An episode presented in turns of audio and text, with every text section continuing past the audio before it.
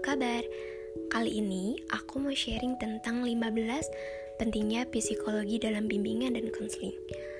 Bimbingan dan konseling sebagai kajian ilmiah tidak bisa berdiri sendiri tanpa adanya ilmu pendukung loh. Konsep dari bimbingan dan konseling dalam sekolah tertuju pada kebutuhan siswa dan juga tugas perkembangan yang harus diselesaikan serta sudah menjadi sahabat dari para siswa untuk mengetahui sisi psikologis dan juga perkembangan siswa pada masa remaja yang fluktuatif. Yuk kita memahami 15 pentingnya psikologi dalam bimbingan dan konseling. Yang pertama, merumuskan tujuan pembelajaran yang tepat. Psikologi dalam bimbingan dan konseling sangat penting bagi konselor atau guru agar nantinya bisa lebih tepat sasaran untuk menentukan perubahan perilaku yang diinginkan untuk tujuan pembelajaran dan juga jenis-jenis metode pembelajaran. Yang kedua, memilih strategi pembelajaran yang sesuai. Psikologi dalam bimbingan dan konseling juga berguna agar setiap guru bisa menentukan strategi atau metode pembelajaran apa saja yang paling tepat dan sesuai sekaligus bisa menghubungkannya dengan karakteristik serta keunikan dari setiap individu, jenis belajar, gaya belajar, dan tingkat perkembangan yang sedang dilakukan para siswa di sekolah. Yang ketiga, memfasilitasi dan motivasi belajar peserta didik. Memfasilitasi atau memberikan fasilitas adalah berusaha untuk mengembangkan semua potensi yang ada dalam siswa seperti kecerdasan, bakat, dan juga minat. Lalu, yang keempat, menciptakan suasana belajar yang kondusif. Tingkat efektivitas dalam belajar membutuhkan suasana belajar yang kondusif. Dengan pahamnya guru akan psikologi dalam bimbingan dan konseling akan memungkinkan untuk menciptakan suasana sosio-emosional yang kondusif di dalam kelas. Yang kelima, melakukan interaksi dengan siswa secara tepat.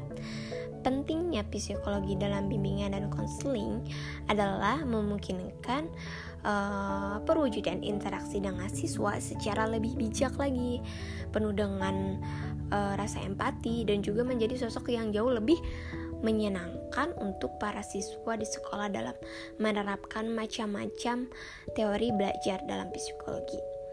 Yang keenam, menilai hasil pembelajaran yang adil.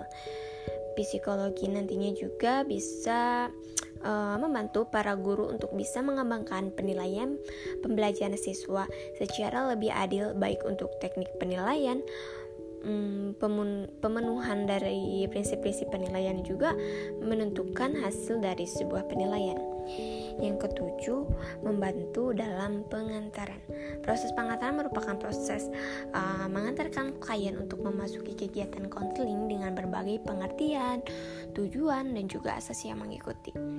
Dalam proses pengantaran ini akan dilakukan dengan uh, kegiatan penerimaan yang memiliki suasana hangat jika proses awal ini berjalan dengan baik, maka klien nantinya akan bisa menjalani proses konseling serta mendapatkan hasil yang lebih baik sehingga uh, di sinilah psikologi konseling sangat berperan untuk membantu kelancaran dalam pengantaran tersebut. Nah, yang kedelapan, mendukung proses penjajakan. Proses penjajakan bisa diartikan sebagai membuka serta memasuki sebuah ruangan yang sesak atau hutan timun yang berisikan dengan uh, gater klien berkaitan dengan perkembangan dan juga masalah yang sedang dihadapinya sepanjang sejarah uh, bimbingan konseling. Tujuan dari penjajakan ini adalah hal yang akan diutarakan klien uh, dan hal lain yang harus dipahami mengenai diri uh, dari klien sehingga uh, seseorang konselor harus mendalami ilmu psikologi dengan sangat baik.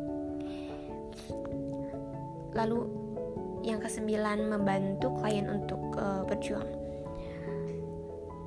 baik itu pada siswa atau klien teori psikologi dalam bimbingan konseling itu sangat uh, dibutuhkan di mana pembimbingnya nanti bisa membantu uh, mereka agar bisa menghadapi segala masalah pribadi yang sedang terjadi seperti kehilangan pekerjaan, tertinggal kelas, perceraian dan masih banyak lagi lah. Seorang konselor nantinya bisa membantu klien atau seorang siswa agar bisa mem uh, kembali berdiri, merasa lebih kuat dari sebelumnya dan lebih uh, memberdayakan. konselor juga akhirnya akan bisa membantu seseorang untuk terlepas dari masa lalu kemudian melanjutkan hidupnya kembali tanpa harus uh, merasa bersalah yang ke-10 mempelajari gejala manusia uh, lebih baik untuk kepentingan bimbingan dan konseling, kajian psikologi harus dikuasai oleh para konselor agar bisa menangani masalah atau kasus pada diri seseorang atau kelompok sehingga uh, bisa uh, melihat sekaligus mempelajari gejala manusia lebih baik uh, dari segi fisik dan juga fisikis. Yang ke-11 membantu permasalahan karir. Nah, ada beberapa manfaatnya nih dari uh, membantu permasalahan karir, seperti memberikan pemahaman diri seperti kemampuan, minat, dan juga kepribadian yang berhubungan dengan pekerjaan yang sering menggunakan pendekatan kognitif dalam bimbingan konseling.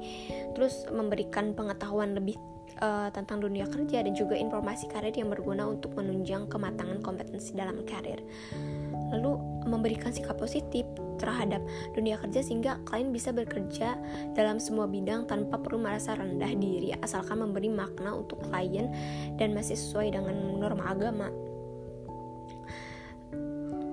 Nah, uh, yang ke-12 membantu memberikan pemahaman. Seorang konselor juga harus mendalami ilmu psikologi agar nantinya bisa mempunyai pemahaman terhadap diri atau potensi dan juga lingkungan seperti pendidikan, pekerjaan dan juga norma-norma agama. Lalu yang 13 membantu konselor menghadapi masalah. Sese seorang konselor nantinya juga akan berfungsi preventif, yakni fungsi yang berhubungan dengan usaha seorang konselor dalam mengantisipasi mengantisipasi segala masalah. Yang ke-14 membantu dalam pengembangan bimbingan dan konseling bersifat proaktif dibandingkan dengan fungsi lainnya. Seorang konselor harus selalu berusaha untuk menghasilkan lingkungan belajar yang kondusif untuk memfasilitasi perkembangan para konselor di mana uh, psikologi juga sangat berperan penting dalam uraian tersebut. Nah, yang terakhir, poin ke-15 membantu klien bermasalah. Fungsi dari bimbingan dan konseling juga bersifat kuratif, yakni berhubungan erat dengan uh, memberi bantuan pada klien yang sedang mengalami masalah dari segi pribadi, belajar, sosial, dan juga karir di mana teknik yang bisa digunakan adalah counseling dan remedial teaching di mana ini sangat membutuhkan uh, pedalaman ilmu psikologi yang baik agar hasilnya bisa membantu klien lebih maksimal. Selain itu, mendalami psikologi juga akan membantu para, para klien agar nantinya bisa menyesuaikan diri mereka masing-masing terhadap lingkungan yang dinamis sekaligus konstruktif dengan cara seperti penggunaan psikologi komunikasi dalam konseling. Nah, mungkin sekian podcast dari saya. Semoga uh, bermanfaat bagi kalian yang mendengarkan. Terima kasih.